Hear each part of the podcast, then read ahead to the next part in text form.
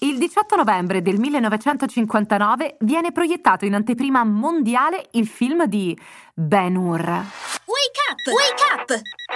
La tua sveglia quotidiana. Una storia, un avvenimento per farti iniziare la giornata con il piede giusto. Wake up!